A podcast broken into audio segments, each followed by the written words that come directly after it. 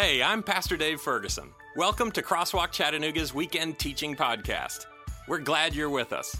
As we continue our series, the current teaching series, Elemental Season 2. Yes, if you haven't been here or involved prior to this, yes, Season 2, it does correctly imply there was a Season 1. And during Season 1, we really kind of took a look at God's permission that we take things apart and examine them and question even, doubt even. He's not put off, he is not so fragile as to see our questions or our doubts as relational deal breakers. The big question is where do we take those doubts to? And we take them to him. As we've been kind of working our way through reconstruction in this second season, we've been considering what are the major, the, the, building blocks we really need to have as a part of our faith.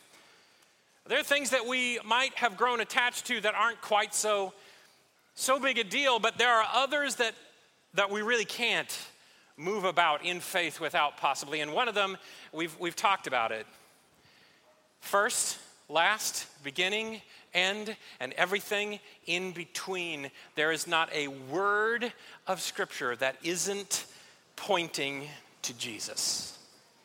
It's all about Jesus, the foundation, the fundamental secret sauce of the whole building of our faith. But now we're erecting different walls, deciding on some things that might be important. I'd like to recommend to you one today, and it is it is a subject of freedom. I've spent some time as a chaplain in high school. It's one of my favorite times of year, a tricky time of year actually, would be kind of that March through May period of time with seniors in high school. And the challenging part is, first of all, and some of you will take this personally, I hope you don't. If you are a new freshman in college and you think back to it, let's just be honest about it. We could see brain cells dripping from your ears uh, during those three months. It was, it, you, you were nearly unteachable and uh, you are ready to graduate, ready to get going with life. And when I would talk with seniors, often asking them what they're looking forward to most, one or another, or maybe even all of them, it would boil down to a response that sounded a little like this I can't wait to be free. So you go to college and uh, notice that the reading you're supposed to do is like tripled or quadrupled, and now it starts to feel like this is a career situation. Don't worry, you'll graduate from that and you'll, you'll start to realize because you will be hoping, oh, I can't wait to be free, free from classes and in the bondage of the workplace. Uh, don't go too fast that you cannot actually love where you are in the moment that you are in. But I actually want to say to our seniors while we older folks can tend to make fun of stuff like that, you are only giving voice to what we all feel. I want to be free. I want to get to decide for myself. And frankly, there is a reputation around Christianity and God and following God that suggests that you're most free if you walk away from Him. That God actually has these expectations and there are these rules, and some of us grew up in families of faith that had very specific rules that didn't always even make sense to us. Some of us went to boarding schools, and there were rules about whether you could wear jeans or whether you could wear sandals that were leather versus sandals that were rubber at certain times. Yeah, it's all wild. And, and we just want to be free. I want to suggest to you, I'm just going to make a bold claim here, that in fact, you will never be free without Jesus. Like to test that claim. Now, look, in this kind of a group, in this kind of a room, there are so many of us, and we come from a wide range of journeys, walks in our spiritual journey. Some of us would actually reject the idea that we are a spiritual person, but the, fine, fair enough, except you are. Because you are here, and you can try not to listen to God, but He's speaking. Some of us, though, have not made any kind of claim about our walk with Him. Some of us have kept spirituality at arm's length. Others of us are guests here. We're looking for a family of faith. We're curious. We came with a friend and we don't know too much about what Crosswalk is about. We're kind of just observing, trying to decide. Welcome. We're so glad you're here. Others of us, we grew up, I grew up in a family of faith, the Seventh day Adventist Church. And we're going to dig around in something in, in the next couple of minutes um, that I, I think is going to, at times, possibly feel a little bit like, well, does anybody remember getting on a roller coaster at a time when you weren't so sure that was a great idea? And the bar lowers, and they come over and they test it, and it's as if to say, Nope, you're, you're locked in, you're gonna die. So let's go to the next. And then you round the corner, because you're just sitting there for a while. Then you round the corner. It's like, okay, I think this will be okay. And then it starts click, click, click, click, click, click, click, click. That's like a, the timer on a bomb going off.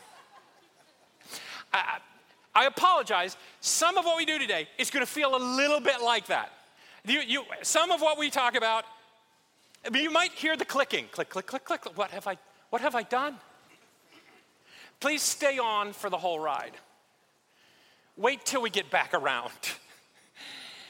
and let's see where we land there. Now, uh, by the way, I have probably some hidden talents, and uh, this this week I decided to explore um, and express myself a little bit. Uh, we we care a lot about coffee and craft espresso lattes, and I'd just be honest about this. People talk about it like it's hard. so I just thought I'd prove a point and, uh, and make one myself. Yeah. So I, I'm going to introduce to you the Oppenheimer. The Oppenheimer latte, if you don't mind, just take a quick little look.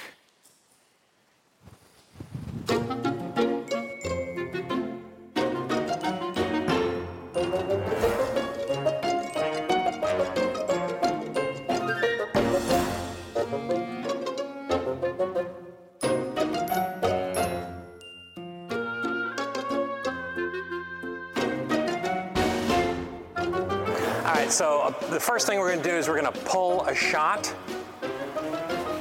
I don't even understand that language, but I think we first start with grinding some. We're going to grind some. Uh, is that is that? Nah. I don't know how much we should do, but that seems like plenty. We'll pretend we'll pretend we're weighing it for a second. 167 pounds, so that's good.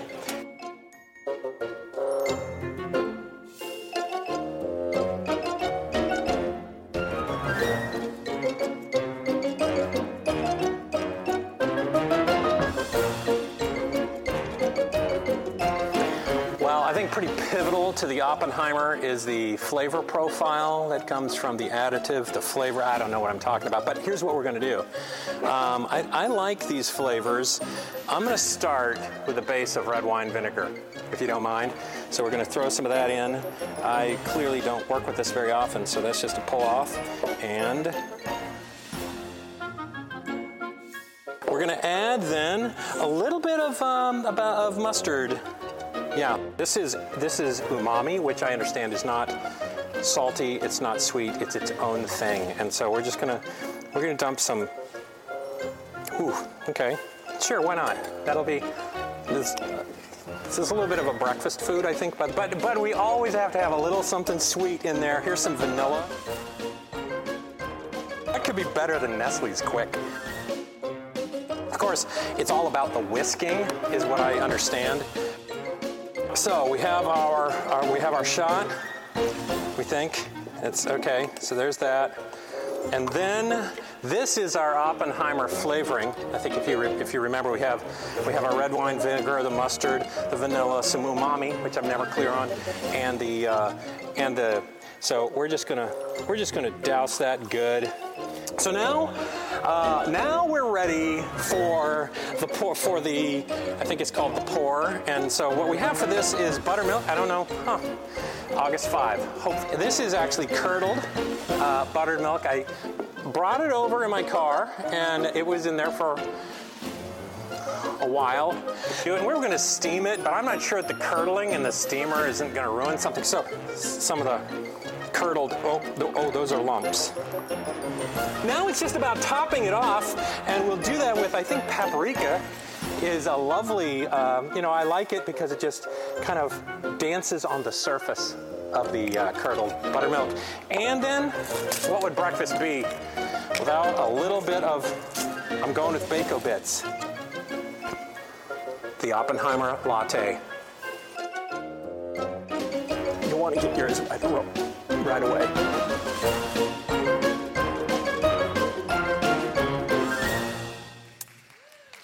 Yeah. Thank you. Thank you very much. Uh, I present to you the Oppenheimer, the Oppenheimer latte, which it's.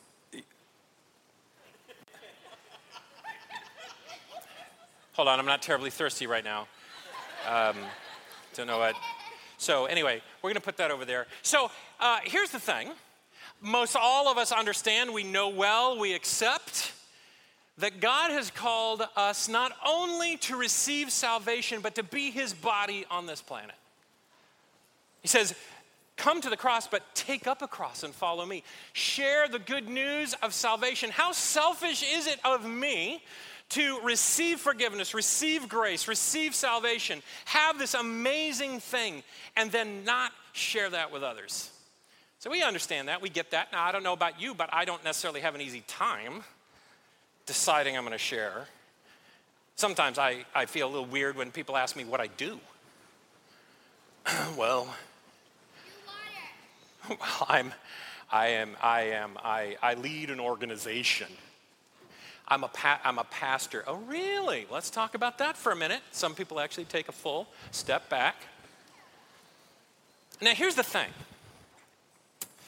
over time, and of course throughout Scripture, not only is there the general call to the gospel of Jesus Christ and to share it as his body, but on occasion, with some regularity, God picks out somebody like Paul and says, I want you to go and take it to a whole new group of people. I want you to share over here a special message, something that's important and unique. And so here, here's the thing for those of you that are not historically a part of the family of faith labeled Seventh day Adventism, you might not know about this, but the Seventh day Adventist Church historically has had a sense that we have been asked to share something fairly unique.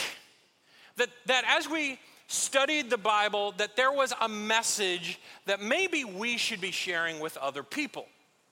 And in fact, you would find this years and years and years ago characterized on a sign of a Seventh day Adventist church. There'd be a globe and there'd be three angels that would be swirling around it. It's because in the book of Revelation, there are these three angels. Now, John, the revelator, he writes this. He starts by saying, Look, this is the revelation of Jesus Christ. Now, on it goes. And in the 14th chapter, there are these three angels. And by the way, the word angel can also mean messenger in Greek. And so there are these messages that ought to be shared. So, so if you may not you may not have realized it, but if you're a part of this family of faith historically, and you could decide whether that actually, as we go through deconstruction, if this is even a part of what you really put in the building of faith that you have, but but there is a, we've historically understood there is a special message maybe God at a specific time would call upon us to say, maybe share it. And maybe you've been struggling to share even the good news of the gospel, but have you, have you, how, how, by, just by a simple raise of hand, how many of you have found yourself just in conversation working in some Revelation 14? Just kind of, just, you know, you're, you're casually, maybe it's a, maybe it's a bridal shower and people are just hanging out and, and, and it's gone, gone a little bit past all the organized portions and you just thought, you know what, by the way, I thought I just mentioned. Have, have you, have, again, by raise of hand, I'm having trouble See? I see somebody way at the back. Yeah. I mean, think about it. So uh, let's gear up. Let's brace for this. Some of you are hearing click, click, click, click, click, click, click. Where's this ride going? Wait for it. So there you are, maybe 4th of July, you're with your family, you're, you're doing a cookout, and uh, not quite too, Winnie, all right? And uh, next next summer as you're as you're going along. And over the back fence, there's the neighbors. They're also having a cookout back there. Maybe you guys have discussed whether the neighborhood's doing fireworks or are you all going to fireworks? What, what is it that's happening? And they're having a barbecue, and boy, it smells good. Maybe they're going a little extra done. I don't know. But so you you consider maybe today. I'll wander over to the back fence. and, uh, hey, Roger, Come here. Something I've been thinking to, just share with you. Uh, how many, by the way, even know what the third angel's message of Revelation is. I don't blame you if you don't. But why don't we just check in on it and then we'll, because maybe some of you have been sharing this and you don't even realize. Let's check. Take a look at Revelation chapter 14, verse 6. I saw, then I saw another angel flying in midair, and he had the eternal gospel to proclaim to those who live on earth, to every nation, tribe, language, and people. And he said in a loud voice, Fear God and give him glory, because the hour of his judgment has come. Worship him who made the heavens and the earth, the sea, and the springs of water. I just proclaim to you the gospel, and, and I, I find myself kind of liking that angel. This is a good one. But this, that's the first one. So the, the second one, which I'm just going to be honest with you, we're going to read this and just go quickly on because it's a little confusing. A second angel followed and said, Fallen, fallen is Babylon the Great, which, is, which made all the nations drink the maddening wine of her. What? So, okay, thank goodness that's not that. So let's get to the third angel. This is you, this is me. So there we are.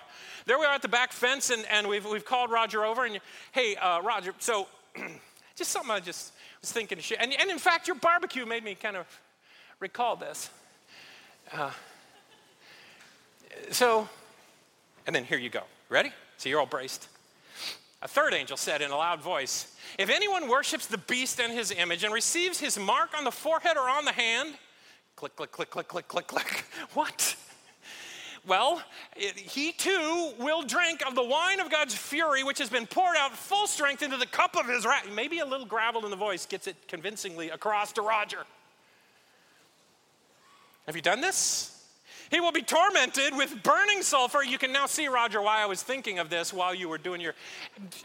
In the presence of the holy angels and of the Lamb, and the smoke of their torment rises forever and ever. There's no rest day or night. And those who worship the beast in his image, or for anyone who receives the mark of his name. Happy Fourth, Roger. Okay, again, and how many of you done it? You, you've you just decided, okay, this, I feel like this is the moment. It's a festive time. And I think I'm going to. Wait a minute. And look, first of all, you can dispute whether God has asked anyone to share this message. You can dispute whether He's asked our faith community or you in particular to, to share this idea with somebody. I want to I want to look at this because fascinatingly, I believe that when we take a look at any characteristic of God fairly, we will see amazing, attractive character. So, is it possible that there's something else going on here? Than just a, whoa, just a, I had to gather myself, than just a fear tactic on the part of God? Is there something going on that's bigger than this? Sorry, I am thirsty. I'm just gonna, I gotta, I gotta get myself together for that. So, that's good. One more. Ah, thank you, thank you. I just knew I needed to brace myself a little.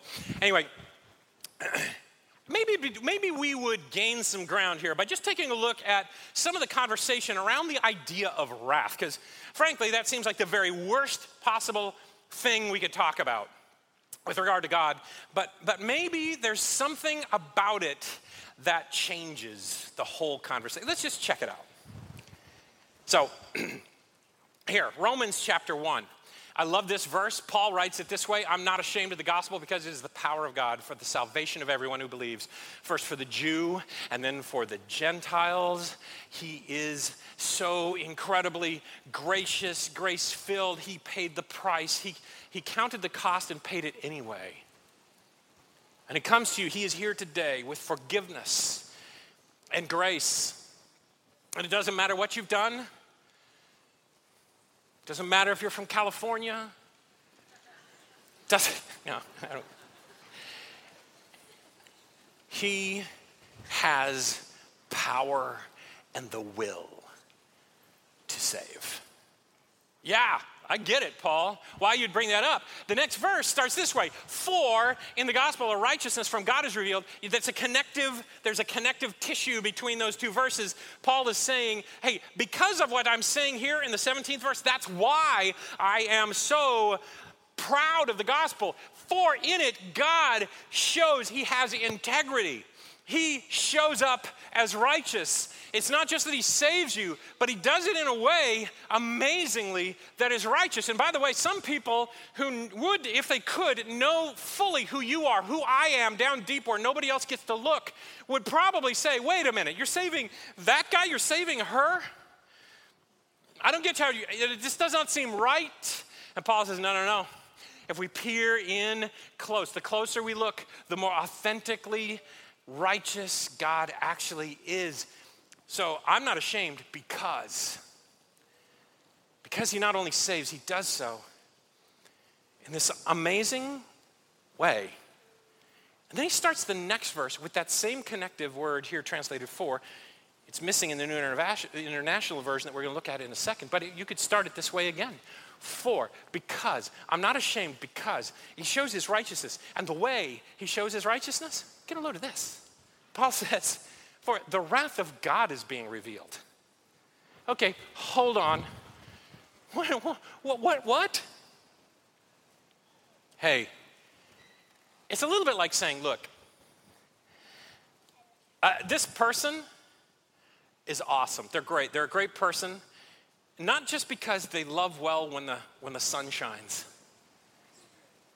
But you really want to get a load of who this character is?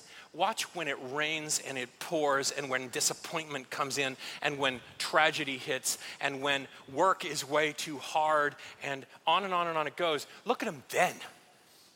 And that, the fact that he is who he said he would be when all of that's going on, or maybe when no one he thinks is looking, that's kind of what Paul is saying. Look, when nobody else thought you know, when, when, when we, where we could not even peer into. You look into there, God invites us there, and if you take a good, strong, hard look at who He is, look at Him at His worst, and what you're going to find out is it's awesome. It is the proof that He's righteous. It is the compelling piece of the gospel. Whoa, okay, wait, okay, so this is interesting. We've now rounded a corner and maybe flipped upside down in our in our ride a little bit. We're getting a little bit used to it, and woo! All right, where are we headed here?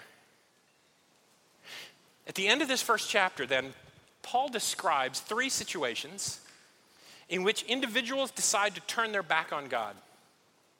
And this is all in the flow of saying, I'm, I, am i am so proud of the gospel because of God's righteousness as he demonstrates what his wrath looks like. And so here's a situation, here's another situation. Oh, hey, here's a third situation where there's trouble, where there's difficulty, and where there's a problem. And watch what he does. And three times over, he says it the same way. Here's what God did. So they reject God, and he gave them up. They turned from God. Some of our versions would say he gave them over, or he let them go.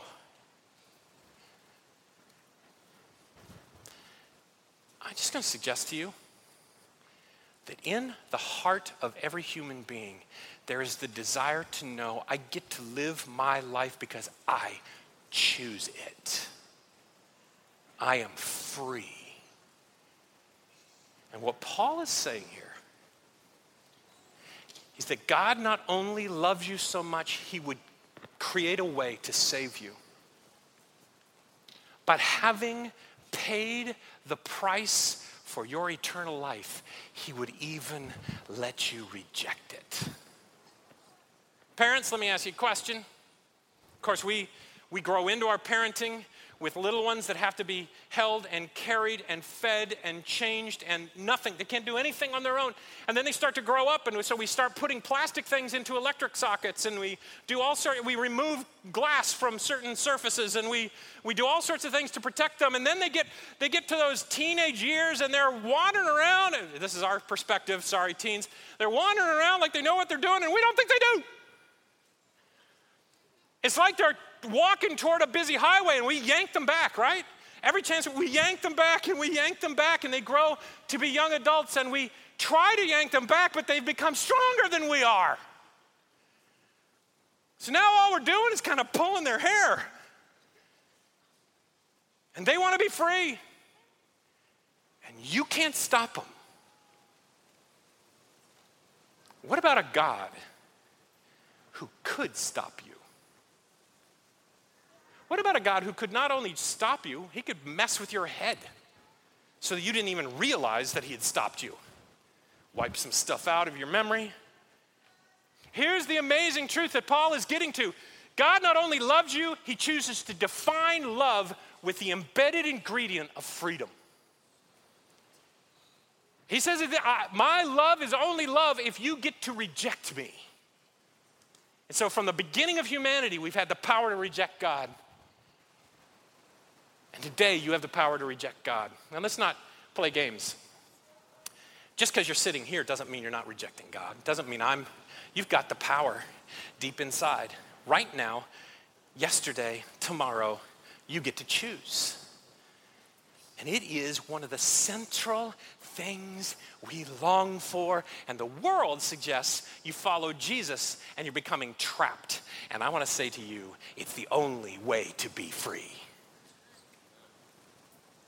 You know, interestingly, this little word wrath, orge in Greek, comes from um, commercial terminology, some inter- commercial interaction, where there'd be a contract between two parties. You pay this, you get this. You do this, you receive this. But the, the word wrath, the or, that was the opposite side of the contract because you, you fulfill the contract, here's the result. But what if, you, what if you break the contract? Well, then here's the result orge.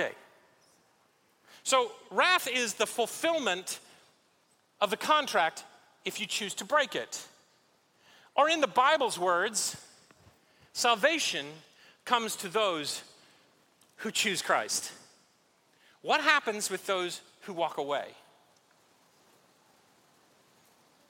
Well, Paul goes on in Romans chapter 2. He said that this way because of your stubbornness and unrepentant heart, you are storing up wrath against yourself for the day of God's wrath. That's a weird, tricky thing because it seems like, okay, so wrath is a thing here. Now I'm storing wrath and God has wrath. So now in Revelation 14, who, which wrath? What? No, no, you see, me acting on it and his acting on it, it's a, it's a contract between two parties. And the contract says if you choose salvation, he gives it. And if you choose to walk away, he gives it. Hmm. This verse goes on God will give to each person according to what he has done. God is the stable piece in this story. He loves you, He has died for you, He will forgive you, and He will let you turn your back on all those good things. Wow. Now, by the way, doing this on our own, just walking off from Him, well, Paul puts it this way all have sinned and fall short of the glory of God. Without Jesus, you're nothing. We can't, we're, we're dead. By the way, in Genesis 3, as Eve is parroting back what she heard Jesus say, she says, well, what he did say is if we, if we touch this fruit, if we eat this fruit, we will surely die. God says, look, you dabble in sin. It is, have you, look, let me tell you a little bit about what's in there.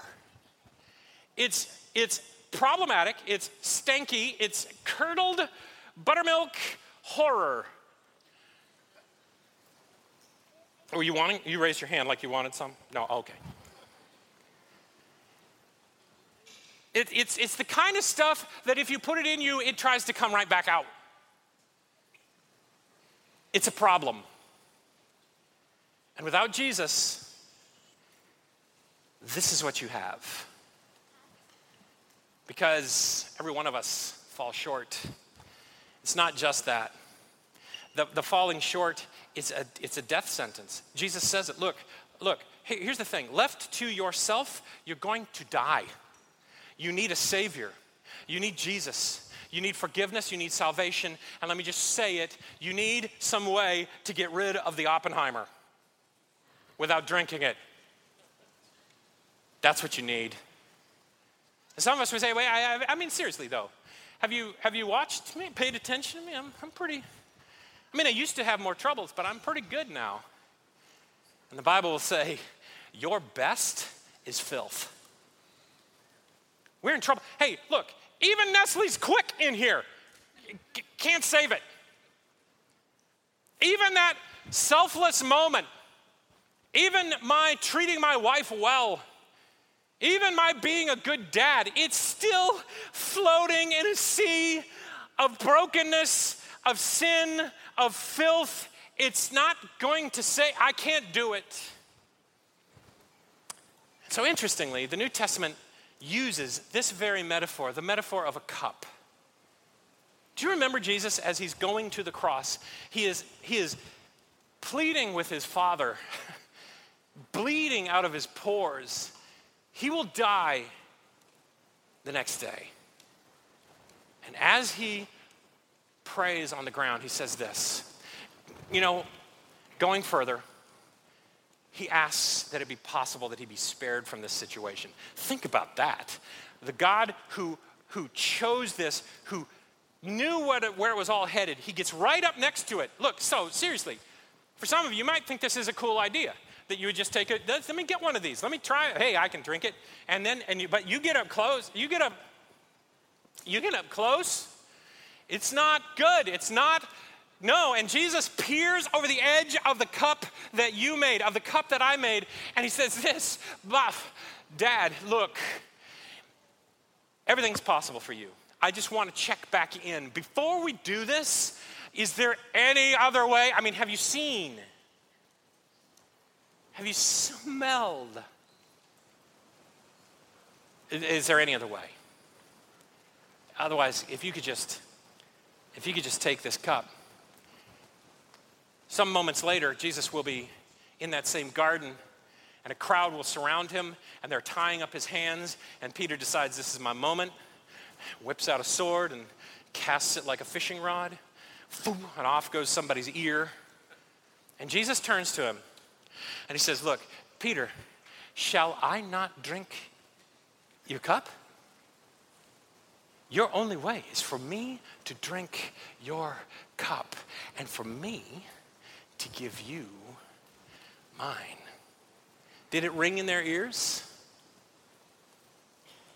Hour or two before, maybe three, around a table, Passover being celebrated and turned into a communion, and Jesus raises a cup and says, This, this cup is the cup of my promises to you. And let me tell you about my promise. My promise to you is that I will trade you cups. I will drink yours and I will give you mine. Do you remember what he said? From this moment forward, I will only drink your stanky Oppenheimer. I won't drink from my cup again until you're safe. Ah, wow. You know, you would wonder but what if we could see what happens if somebody would drink something this awful, right? What do you think? Should I drink this? This young man right here. Should, should I drink it? Yeah, there's always one. Yeah, yeah, yeah, yeah, yeah. Let's see what happens. Let's see, let's see you wretch. Hey, look, if you just vomit toward the guitars, that'll be fine. No, no, we can see it. We see it in Scripture. What happens when my cup is drunk? Full on. It's at the cross. Notice what happens. Jesus has said, I'm going to take this terrible cup. I'm going to drink this cup. I'm giving my cup to them. I will drink again from that when we're all safe, but I'm going to drink their cup. And what do we see happen? Does, does God rush down and slap his son around and maybe strangle his, you know, beat him up like, uh, no. Here's what happens. Like Paul says, God, uh, in, in the tragedy of that moment, God lets Jesus go. You'll hear it in his words My God, my God, I can feel you letting me go. And how does that go? You know, Roman soldiers will come up a little bit later to just end his life, make sure it's over, but it's already already over.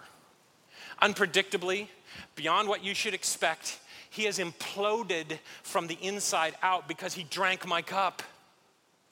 Because he drank your cup. Now, here's the crazy part he drank your cup and will let you still have it. Some of us are going, hey man, look, I am free. You want me to prove it? I will kill myself with this cup. And you have the opportunity to do that. But I so recommend that you let Jesus take the filth, the heartache, and the struggle from your life. See, God, we say it, God is love. And when you think about, you know, I mean, goodness, leaning over the back fence. Uh, so Roger had a little something to tell you. Um, reminded by your barbecue smoke, uh, I thought I'd just mention the torment sulfur, actually. You know what the message is? There's a God who loves you so much, he will die your death and still let you go. You will never, ever, ever be more free than in the arms of God. I don't think I could do it. If I had the power hold on to my children and make them do so, I, I, I struggle with that. But don't you think, though, if there is coming a moment when, you know what, whichever cup you're holding, that's the one. Now you get, that's your cup. Don't, don't you think he would want to warn Roger? don't you think he would pick somebody say, hey, hey, hey, could you go tell people that they don't have forever? And we might be trying to think of like some prophecy in some far fetched time, and you know, let's say 2024. It could happen leaving church today with a wayward car